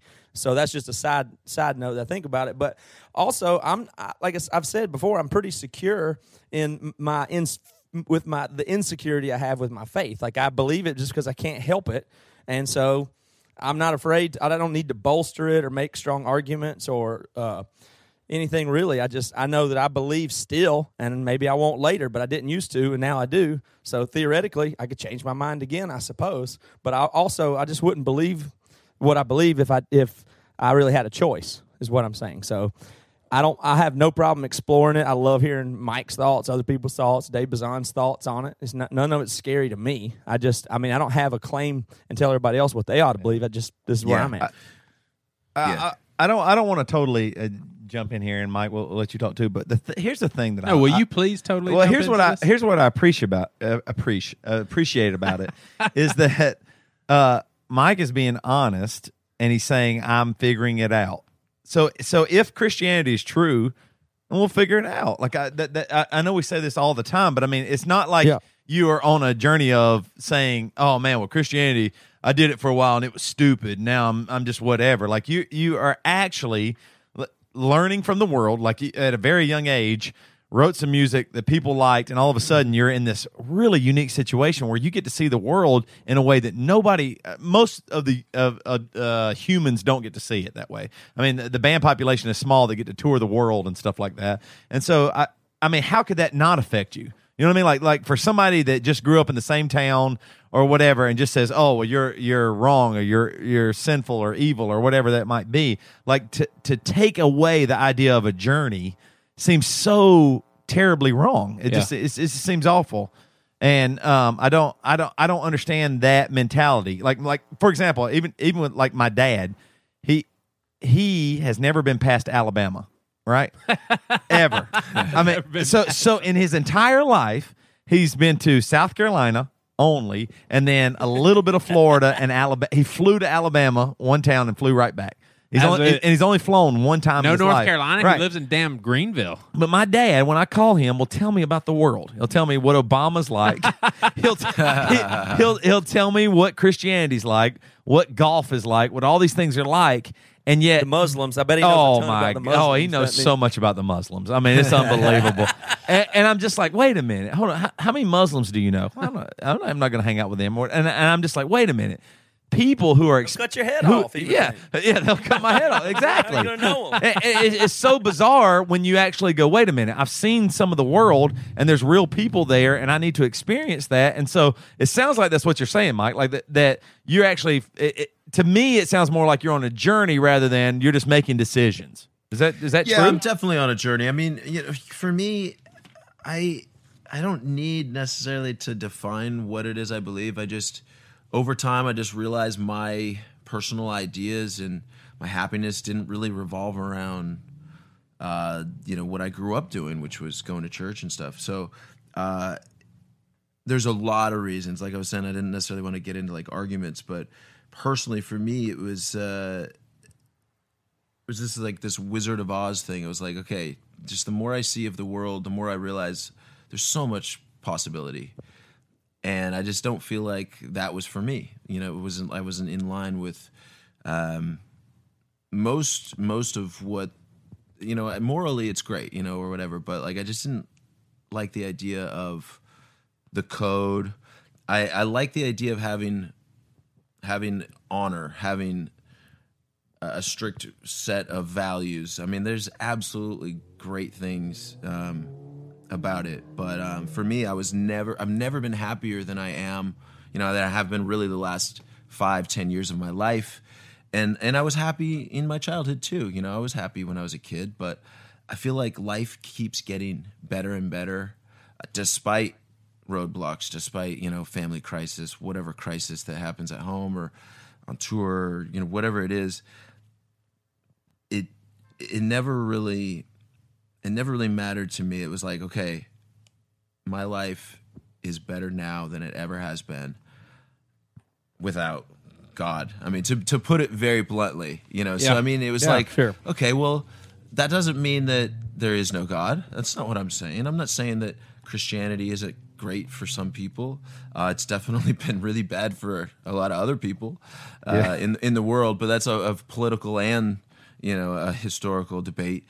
We don't need to worry about, but uh, you know, it's like I get up, I see the news, and sometimes I'm really out of the news, so I'm not always necessarily like paying attention. But there's just a lot of heartbreak out there, and finding a little bit of happiness. You know, a lot of people ask, "What is success to you? What is what does that mean? Who's successful?" And uh, I would say most people would say happy, you know, somebody that's happy. There's there's economics, yeah. there's there's a lot that, that goes into happiness, but rich there's well, plenty of rich people that aren't, right? So oh, some totally. people would be afraid to say that in the first place. Like some people would just be really uncomfortable with you could say something like that. That wait a minute, you had God and now you don't, and now you're happier. It's just, some people feel the urge yeah. immediately to say, well, that can't be true, but maybe that is true. Maybe God's real, and you don't have him, and you're happier without him. That could all be true. I don't yes, know. Yes, people are crazy. I mean, people are, I mean, we all know people are crazy. I mean, we're getting crazier and crazier as we go. Uh, it's it's this sort of hive mind. As Americans, we're victim to it constantly with the constant advertising, the constant knickknacks that become popular, pop culture, you know, your favorite song that becomes your most hated song because they won't stop playing it on the radio. I mean, we're just creatures of habit. And uh, for a lot of years, like I was saying, it was just like a very, very slow drip. It was a slow drip of truth serum into my brain. And I was just like sort of slowly coming awake. And I didn't feel like I was com- a, a completely different person. Like I'm the same type of person. Like I'm still a jerk and I'm still nice and I'm, you know, I'm all these things, but it didn't, you know, like, why is this not changing me more, right? You know, except for the better. So that that's not necessarily true for everybody. So I, I realized that. And uh, we all we all have, like, an individual life to live. You know, you can't wake up for everybody else. You can't put on your somebody else's boots in the morning. Well, I, yeah, I will say that uh, listening to your interview with old, old Billy Powers, like, it, it really is neat to hear someone like yourself who used to, you know, quote unquote, live the Christian life, and now your perception and uh, talking about it is is very, very noticeably humble and not, you know, bashing or, you know, because a lot of people that used to be Christians and now are not, it just kind of comes across as, yeah, I was a dumbass and, you know, just totally full of it and everything. And I just, I, I really like how you can, you know, converse about these things. Yeah, I, I would say, too, the, the thing that is, is interesting to me is what I like is about what you're saying is there isn't a fear. Like so much of Christianity is based in fear. I, I, I one hundred percent believe in Jesus. I, I, I can't get away from it. And we had this discussion on our last podcast too, Mike, and I wanted to ask you the same thing, but um, I, I don't have the fear that I used to have. Like I said, I grew up in a very conservative, very charismatic, very small, thirty-five, forty-five people, you know, church where it was, you're going to hell if you're drinking, you're going to hell if you're smoking, you're that, you know, all these things. I, I was like, oh my God, I was, oh, I, I promise there was times in though? my life. Yeah. Yeah. yeah. It might be yeah, right. They were actually, yeah, they were dead. They Isn't were dead. The, right. The worst thing I got, sorry to interrupt real no, quick. No, no, go ahead. The worst thing is when people call me out on like past lyrics. When I was oh, like gosh. seventeen or eighteen, when I'm talking about like life is not drinking or smoking or, you know, whatever. I'm like, dude, I know that, you know, anyway, go ahead. It's just like, oh, that's oh, what, I'm shaking th- my head. That's a whole other point of, I mean, people got to see you grow up and figure yeah. out life, and then they get to pick it apart? Like, that's so unfair. Like, hold yeah, on. They don't, I mean, yeah, hold on. Like I was, literally, you were seventeen?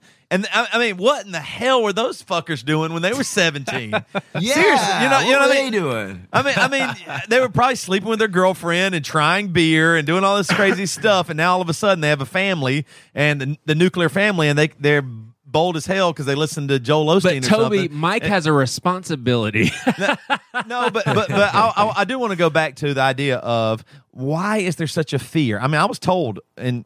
For sure, about people like Mike that from my church that yeah. hey they, they they stepped away from their faith and they are just they are trying to woo you away and they're going to lure you away and all this stuff and and as I got older and started thinking for myself and and just took a moment and a breath, I was like, wait a minute, why would I be scared of what Mike's saying? If Jesus is true, I'm not. There is no worry. I mean, why, why would I be afraid of that? The same way as, oh, man, there's this guy, Mike Herrera, going around saying that two times two is not four. Man, you better watch out for that dude. That's that's bullshit. You no, don't have I'm to worry about two that. Two times two is four. No, yeah, yeah. They'd be like, something's wrong here. Hmm. Yeah. Uh, so so, I, so yeah. What my, my overall point is, like that idea, do you think that that Christian culture added to you leaving? Like, uh, I mean, probably. There was so much, pres- so much pressure there. Hey, you, like you said, you had to hide smoking.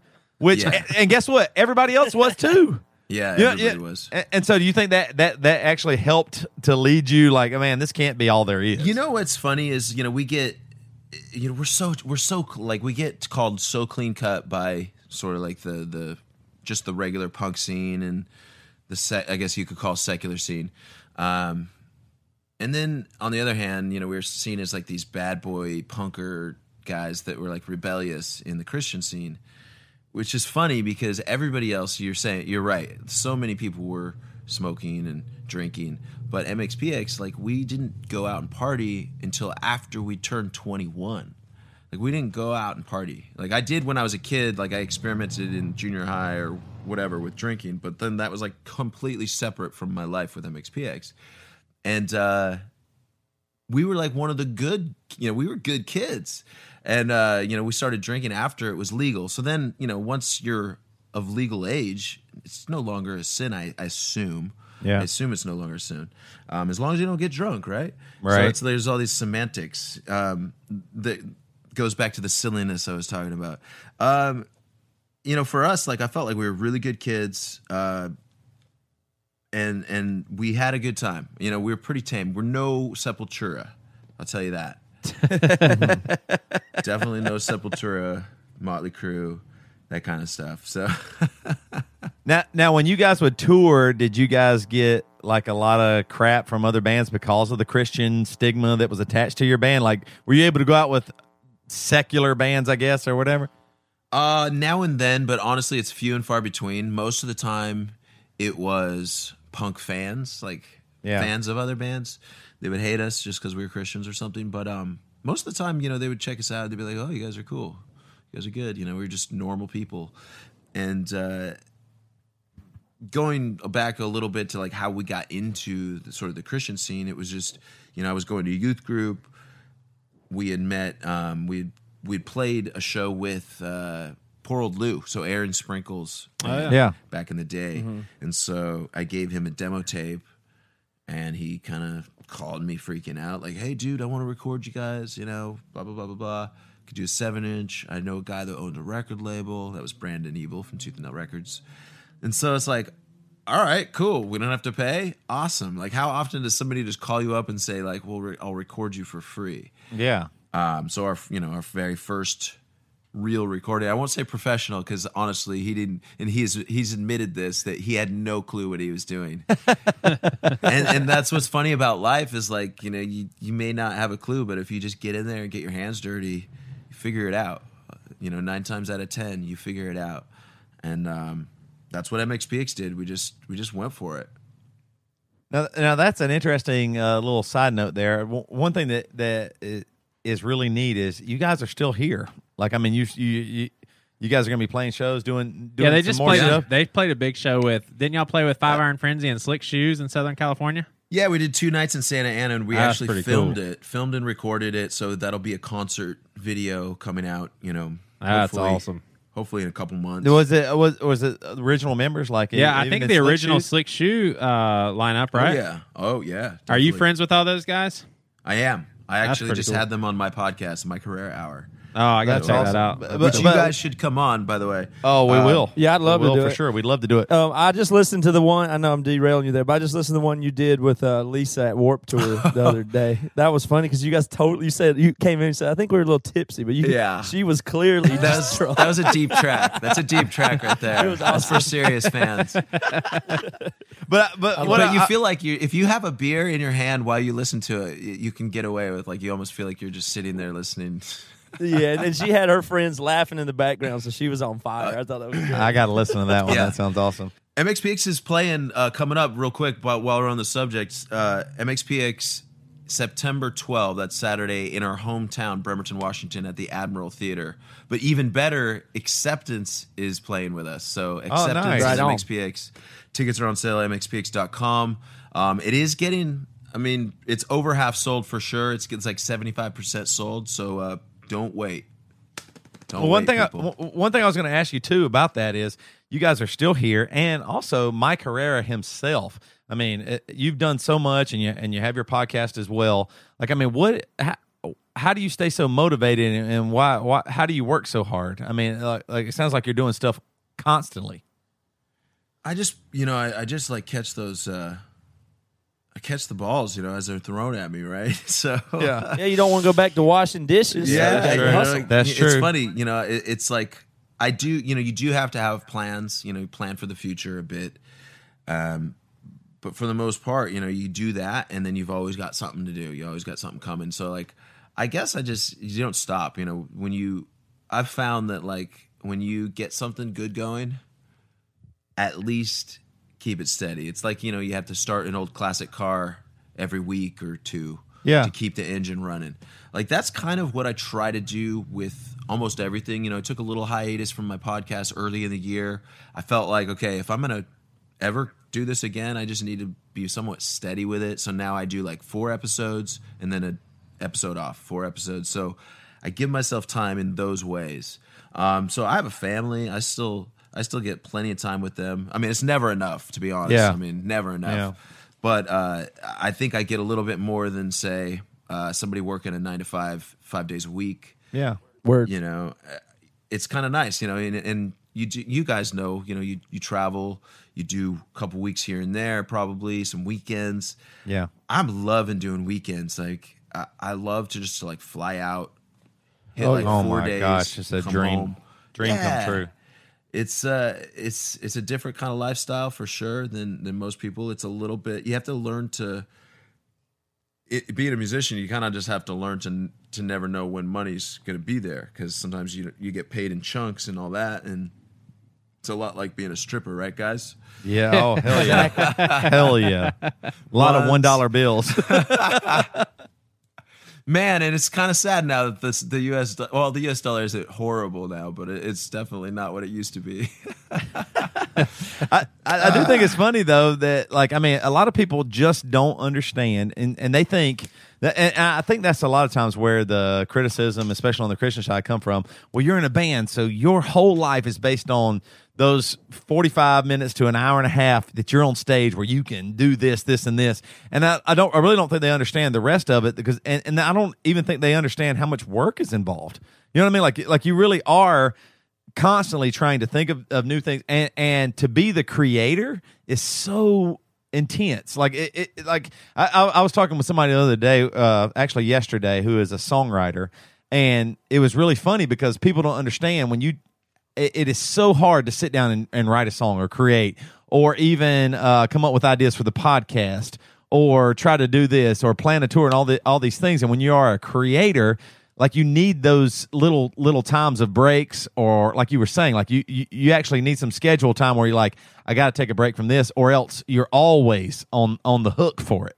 You know what I mean? Like, you're yeah. you're always like, well, uh, I know it's ten o'clock, but maybe I could write a song, or maybe I could do a podcast, or maybe I could do this, this, or this. And so, and, and I don't think, like you said, the normal nine to five is a little bit like, hey, this is scheduled and this is what it is. But to be a creator of content and of ideas and of music and a podcast and all this stuff, I think a lot of people don't understand, man, it, it could be every second of the day, and that can be really wearing on you. And, and, and you can get kind of burn out really quickly, even on the road. You know what Absolutely. I mean? Like, like you said, like, I love the idea of a weekend weekend touring or playing festivals or whatever that might be, because it's a short burst where I get to do this, and then I get to get back to my normal life where I can spend time with my family. I can do the other things that I need to do, and I, I, I don't think a lot of people understand that that it is uh, the, the idea of an being an artist can consume you, right?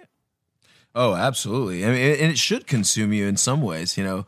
Oh, uh, sure. Especially when you're starting out. If I could recommend a book uh, to your listeners, there's this book called War of Art by Stephen Pressfield, and it's it's a pretty simple book, and it's fairly short read, but it's it's just about like resistance, the idea of resistance and all the different forms it takes, and and the you know we know it as procrastinating, uh, putting things off, and as an you know an artistic person that's self-employed. A writer, uh, a painter, a songwriter, a podcaster, a broadcaster. You know, a lot, a lot of people that have like a somewhat flux schedule um, would definitely benefit from a book like this, because you kind of need structure in your life. But if you're your own boss, you have to give it to yourself in a, in a lot of ways. So this book yeah. talks about, you know, what he does and um, a lot of the, the things that you can do to, I don't know. It's just like, it's, it's, it's straight up, you know, it's, it's a great book, and I got a lot of, of good stuff out of it. Um, at the same time, it's not like I'm doing exactly like, say, he says, get up in the morning and schedule your time to work, like work for five hours and then you're done for the day. And then you yeah. like, I mean, there's people do it different ways, you know, like what do you do when you wake up in the morning first thing? Most people check their phone, right? Totally. Nothing wrong with that, but what do you, you know, but being aware that you do that, I think, is important because we kind of get in these these habits, these ruts. Some some are good. These good feedback loops, positive yeah. feedback loops, I call them, are great. Um, but there's so it's so hard to break out of these negative feedback loops. So being aware of what you're doing and why you're doing it, I think, is the first step to anything. Um, take you know, take a step back. Go, okay. What am I getting done every morning? Am I getting anything done? You know, like for me, getting something done is like, I know it never ends, but it's almost like a drug. It's like, it's like, okay, another quick fix of something. Yeah. Um, that's just well, me though. Especially I, if it's creative. Yeah. If it's creative, if it's like, I don't have to do this later, later I can hang out, you know, I can, can just do nothing. The, the thought of, I've always been that, that way though. I've always been like, if I finish my homework in class before I even leave school, I can just play the rest of the day. Right. Skateboarding. Same way write here. A song. Yeah. And, and it's funny that, like, at times the creative aspect can seem like, okay, this is a chore that I have to do. But at the same time, I really enjoy getting it done almost as much as doing it. Um, because it's like that sense of accomplishment. Like I said, it's like a drug. Yeah, the podcast is something I just wanted to do because it was something I could be steady with. Yeah, yeah, I so to, it's uh, called the Mike Herrera Hour. Uh, we actually just Twittered it uh, so people can uh, go to that's that. On Fridays at eight Eastern and five Pacific, um, which is really cool. And then you guys are playing at the Admiral Theater on September twelfth with Acceptance. So that's going to be a really good show. That's going to be awesome. It's going to be crazy. Yeah, that's going to be amazing. And one thing I want to say is, I guess, I man, I really loved having you on, but I kind of think... a little bit, you're telling a little bit of a fib. I believe this is the long con, and seven years from now, Mike Herrera will be one of the largest mega pastors in the history of the world. Dude. You I think you're going to be a big one. Next year, you come back totally, I was wrong, I'm a Christian. Seven years from now, one of the largest mega pastors in the world. Hey, we, we love our prodigal sons. Right. And oh yeah, by the way, we've got some Kirk Cameron YouTube videos coming your way. Yeah, nice. Right for now, sure. Please. We're sending them your way because you're we're we're gonna win you back, my friend. Don't you worry. I, before we go, I had a great idea for you guys, and okay. maybe I could be part of it. But uh, you could have a club for your podcast called the B C Buds. B C Buds. We do have the B C Club, man. I think, we have it's, the B- a good, I think it's a good vibe. The B C Buds. B C that Buds. Sounds pretty good. That's awesome. Just, hey, Mike, thank you so much, man, for joining us. This was a great, great time for us, for sure. So yeah, we really appreciate it. Me. And yeah, whenever we can get on your podcast, we'd love to. We'd love to be on for sure. Hey, and so. Thanks for talking to me while you were peeing about fifteen years ago. Actually, twenty years ago. Hey, thank dude, you. He was wasted and high. No he don't no remember worries. That. All right, thanks, Mike. All right, thanks. All right, Mike Herrera. Wow, man, I've been nice wanting to have fun, him on man. Forever, and it did not disappoint. Yep. Joey, you are just beside yourself. M X, I, M, you have an M X P X tattoo, right, on your butt? Uh, on my penis, actually. Come on! Oh gosh! You could only fit the M. Oh. It only says M. It's a, it's a lowercase M tattoo. No, seriously, I hope I didn't go too fanboy on him, but yeah, I've been an M X P X fan since my senior year of high school. Crazy. Wow. Yeah. Man, that is amazing, Joey. Hey, can I do just the intro of your news story? Like, can I say, in a world where blah, blah, blah? No. Yeah, you can. I tell you what, you can do that. But first, you're supposed to set it up with some, like, real vague ramble, like, transition. So yeah, but Toby's first, is, always sounds the same. I know. Well, tr- you first of all, try uh, give an attempt at the segue first, at least. Yeah. Well, I tell you what, man, M X P X. Keep going. You're doing good. The damn news. When Toby emailed me about it, uh, about Mike Herrera coming on the B C podcast, I had to say that I looked at it and I was like, man, that's some damn good news. But I have to admit, keep going. I have to admit, I have to admit that Toby, your damn news is even better. News. Wow. Woo. Yep. Yep.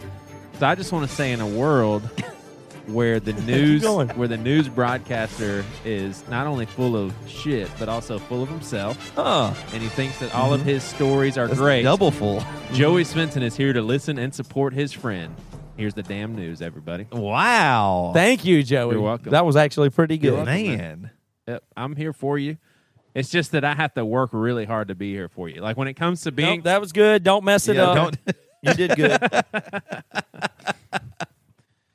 I tell you, for a man that is laying on a couch eating a slice of three-day-old pizza, that was awesome. That was amazing. All right. I thought this first news story was pretty interesting. Okay, well, you don't have to say that. Just say the story, and we'll decide. But I just wanted you to know that I thought it was interesting. Well, I, hopefully you think all of your news stories are interesting. All right. Man wanted for throwing pornographic paper airplane. Clever. Yeah, I know. This comes from the Huffington Post. This definitely wasn't a flight on a Virgin airline. Pittsburgh police are warning the public about a man accused of tossing a pornographic paper airplane at two children. A white man between the ages of eighteen and twenty-five, and that's a that's kind of a big difference. eighteen to twenty-five, I mean, that's, that means they have no idea who it is. They could have said fifty-five, I guess, in a white van. So it's just some dude that's a certain age in a white van allegedly launched a paper airplane that was folded from a page in an adult magazine at kids playing in their yard on Saturday, according to C B S Pittsburgh. We're... are just trying to alert residents to someone who may be doing something suspicious around children, a department spokeswoman said. The plane landed in the front yard, according to the Pittsburgh Post-Gazette. The kids showed the smutty plane to their parents, who called the police. The ages of the kids have not been released. So here's the thing. Porn's bad. I disagree with it. no no stance on it, this being okay. All right. Okay, but... this is just some dumbass eighteen-year-old that tore up a Playboy, thought, hey, watch this, and threw it at kids. And okay. I just don't know if it's that big of a deal. Now, but it's big enough maybe, of a deal for you to share this stupid story. Well, I thought no. Well, I thought it was interesting that it's getting this much of a news story. I don't think that's a big deal. I think it's just a dumbass teenager guy that did something silly when with his buddies in their van, and it's not a big deal. And let me just let don't me think it's that big of a deal. Real- Listen to it. Oh, okay. Now, tell me if I got the facts right on this. eighteen to twenty-four, white van, right? Porn. Yes. Is that right? Yes. Did they happen to say that there was a trailer behind it? Because there's a ninety-nine percent chance that it's somebody in, in a, a band. band. I know. Totally. It's got to be. Totally. There has to be a guy in a, in a band, and they just did that. They were just clowning. It was people, it was guys in a punk band or a hardcore band. That's, that's exactly who has white vans and is eighteen to twenty-four riding around doing pranks. Totally. Is it not? one hundred percent. So it reminds me of things that have happened to us before. We had crew members. No, they were probably like non-Christians and stuff. But... we had one time where we had a crew, crew. Somebody was working for us and their friend, and we went to bed playing in Hollywood, woke up the next morning, and our whole front lounge of our bus was covered in a cut-up pornography magazine. Yeah, unbelievable. The it whole was in drawers. Thing. It was pasted it's, everywhere. It, yeah, when you tried to heat up your burrito in the microwave, even yeah. after we cleaned it up, porn inside the microwave. Now, here's the interesting part of that, too, on a side note. I'm the first person that always wakes up on our bus. When I wake up, I walk into the front lounge, and who's sitting in there? Joe Head, Josh's dad, who is sixty years old, showed up that morning, and his friend, who is sixty years old, and they're having a conversation, and there's unreal porn everywhere. And, and in every drawer, everything. It was unbelievable. Yeah. It was a prank, but it was it unbelievable. Was a prank, the worst timing but, ever. Yeah, because then then... Josh's dad shows up that morning, and Toby's wife is there in the back lounge. Right. So next morning, and then they just think, well, I guess this is how Emory's bus rolls. Right. But it was a hilariously funny joke. It just was. Yeah. Both are funny jokes. And you know what? That we didn't even make the news for ours. Yeah, I know. I thought that was really frustrating. Anyway. Anyway, don't do it. Just don't throw paper airplane pornography. Don't do it. Okay. Joey, what what crimes have you done riding down the road? Like you're riding down the road and you get an idea in your head. Well, I definitely have not yelled at old. No, we're not. We're talking about Joey. Okay. We're just talking about Joey Svensson. All right. What crimes does Joey Svensson do? Riding down the road? Yeah. Have you ever thrown golf balls or thrown anything out? Have you ever littered? Do you litter, Joey? Nope. In you, fact, I'll you, never forget the first time I you've saw You've never Austin. Littered? Oh, not out the car, but I'm sure I've littered just walking around. You've never thrown a bottle out the window? No. You're a liar. Nope. You're a filthy liar. Okay. Okay. Go to hell. Toby, if there is a hell, you will be there for wasting our valuable listeners' time with not having a next news story. You're searching for a news story right now. No, I'm not. I'm already on it. You won't stop talking. You will not stop talking, and you won't ever tell stories of, of anything when when I ask the you a question. The answer is just no. The answer is no always story. Just, I've never I done wish anything. I could think of one. I cannot think You've of it. You definitely littered. You've I was going to tell you a story, but you interrupted me. I'll never forget the first time I saw Austin from Matt's band. We were on a first tour, and we were riding in his white Ford Explorer, and he had what just... What year was this? This was two thousand. Moving on. The joys of blowhole I'm sex. Going to finish the story. This, he rolled who down... Who cares about Austin throwing a bottle? Because we're talking about litter. They care about Joey Svensson throwing a bottle. He, Joey Svensson can litter. Austin. What, who is Austin? What I'm saying... What listener right now cares what Austin did what and I'm, that you were shocked by him because littering? Because I'm making a point about me. It was like a culture shock. I could this not believe is, someone threw a whole bag of Happy Meal outside the car. I just could not believe it. So I will say that I don't think I've ever purposely thrown trash outside the car. I don't think I ever have. And maybe maybe that's cultural conditioning from my parents. Oh, wow. Wow. Man. My dad used to Sorry. say, hey, you done with that? He would chunk it out the window.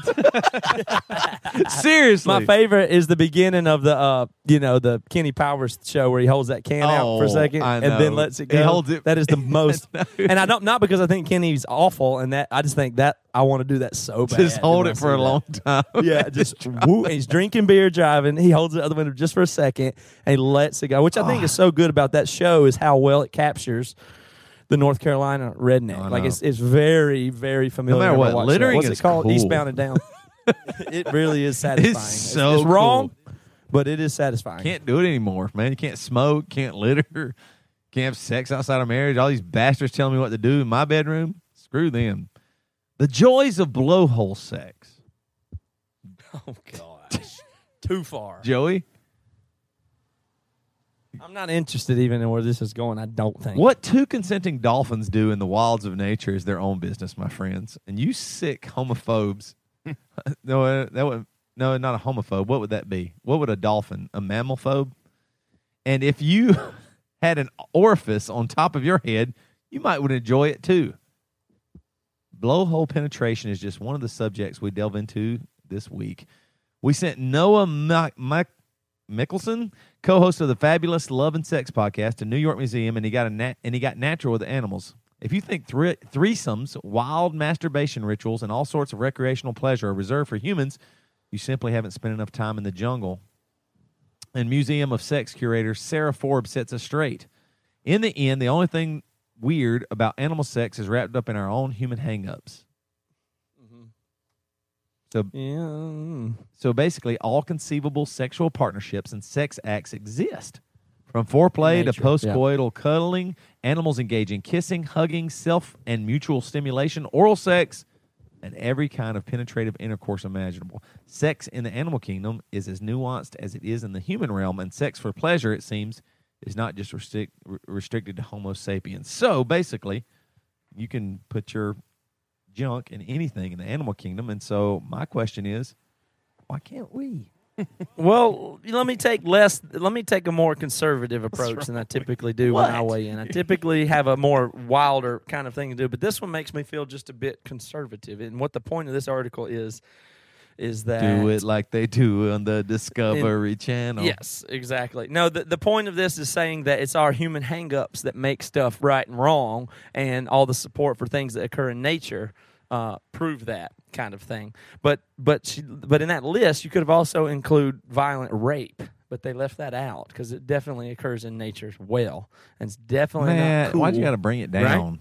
It's just about love. Well, I'm just saying, like, yeah, all those things do happen. And some people say, oh, homosexuality happens in this, masturbation happens here, and that's probably is true. But that, that, I mean, that doesn't, but we still, no matter what, anybody takes the point of view as a human species with a higher brain function that we're going to do, we're going to make rules of what's beneficial and not beneficial or good or bad or even right and wrong to us. So we're still like they do, you know, just because it exists in nature is not a justification for it. And I'm not uh, I'm not making my list here either. I'm just saying that that's a, a little bit a little bit goofy. I mean, in the animal kingdom, you put it this way, might makes right.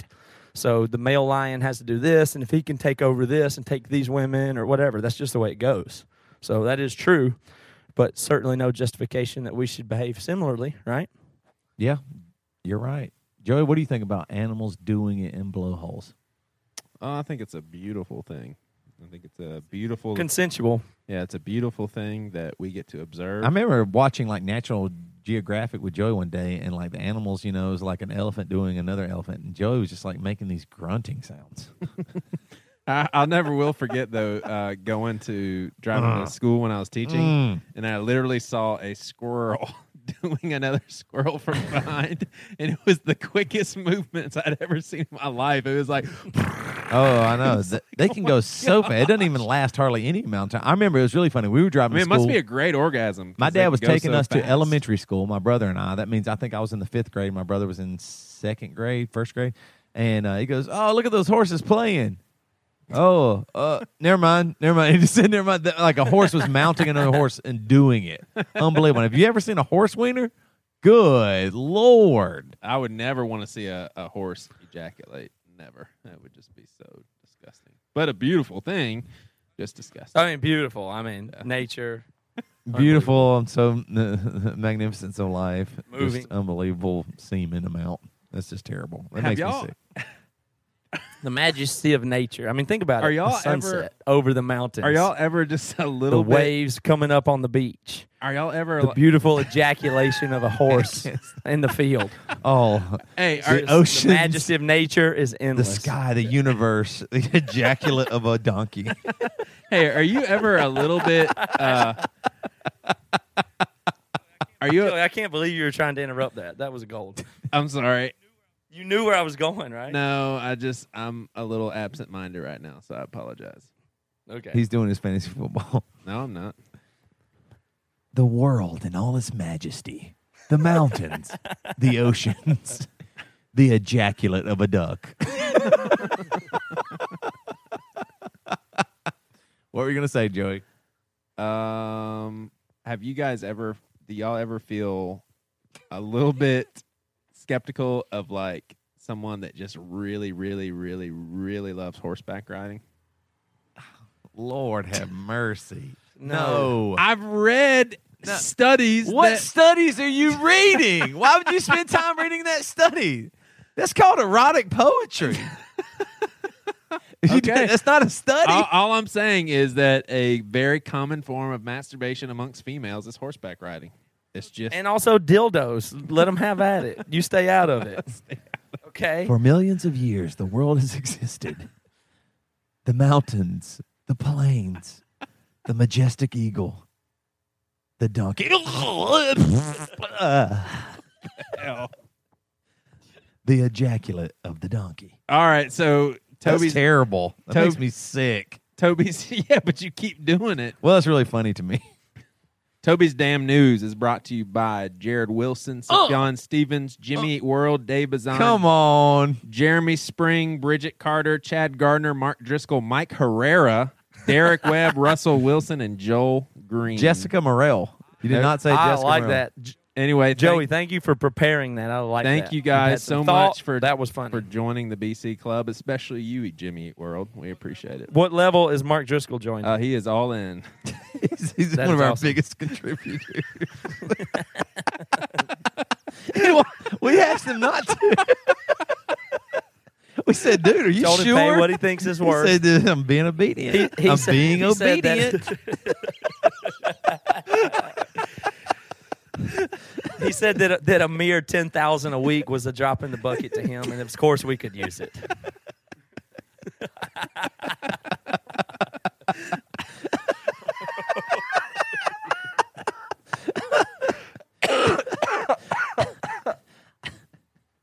Not to be outdone, Stephen Furtick.